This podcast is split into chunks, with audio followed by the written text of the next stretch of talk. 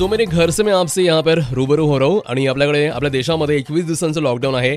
या एकवीस दिवसांमध्ये तुम्ही अजिबात घराबाहेर पडायचं नाही आहे घरामध्ये राहायचं आहे स्वतःची काळजी घ्यायची कुटुंबाची काळजी घ्यायची आहे. अनावश्यक उगाच बाहेर जायचं नाही आहे घरामध्ये राहून सेफ राहा सुरक्षित राहा.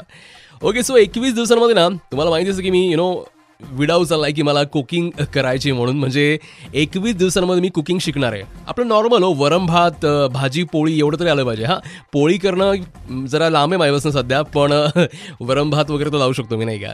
सो आज मी घरी काय ट्राय केलं माहिती आहे तुम्हाला?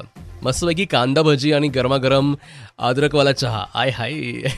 आता तुम्ही म्हणाल की पावसाळ्याचा दिवस नाहीये तरी पण हा कसं काय भजी आणि चहा? ठीक आहे ना म्हणजे कांदा भजी आणि गरमागरम चहा प्यायला कशाला पावसाळा लागतो नाही का? कुठल्याही ऋतूमध्ये तुम्ही यु नो कांदा भजी आणि चहा पिऊच शकता ना? त्यामुळे आज सकाळी सकाळी मी मस्त ब्रेकफास्टमध्ये कांदा भजी आणि गरमागरम अद्रकवाला चहा बनवला होता. उसका स्वाद अब भी मेरे जुआ पे आ रहा है. काही नाही, म्हणजे भजी करणं काही मला अवघड वाटलं नाही, जरा सोपं वाटलं. मला आईला फ़ोन केला आणि रेसिपी विचारली की काय करायचं नेमकं? मग आईनं सांगितलं तसं तसं केलं मी आणि मस्तपैकी कुरकुरीत कांदा भजी आणि गरमागरम चहा मी आज यू नो ब्रेकफास्ट में घेतला होता. ओके सो थोड़ी देर में हम यहाँ पे बातें करने वाले you know actress Abhidnya Bhave के बारे में. जी हाँ अब इनके बारे में मुझे क्या बात करनी है, पता चलेगा आपको, लेकिन थोड़ी देर में.